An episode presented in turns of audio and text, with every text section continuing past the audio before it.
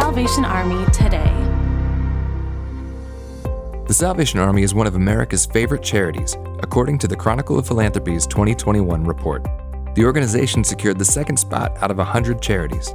The Chronicle of Philanthropy's annual ranking evaluates data from financial statements to determine which cause-driven organizations earned the most cash and stock contributions from individuals, foundations, and corporations. During 2020, the Salvation Army saw a more than 30% increase in fundraising in the wake of extraordinary circumstances and devastating need.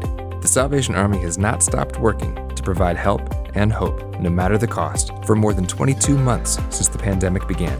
This year, it estimates it will need almost 50% more than raised in red kettles in 2020 to help keep Americans in their homes this holiday season and beyond.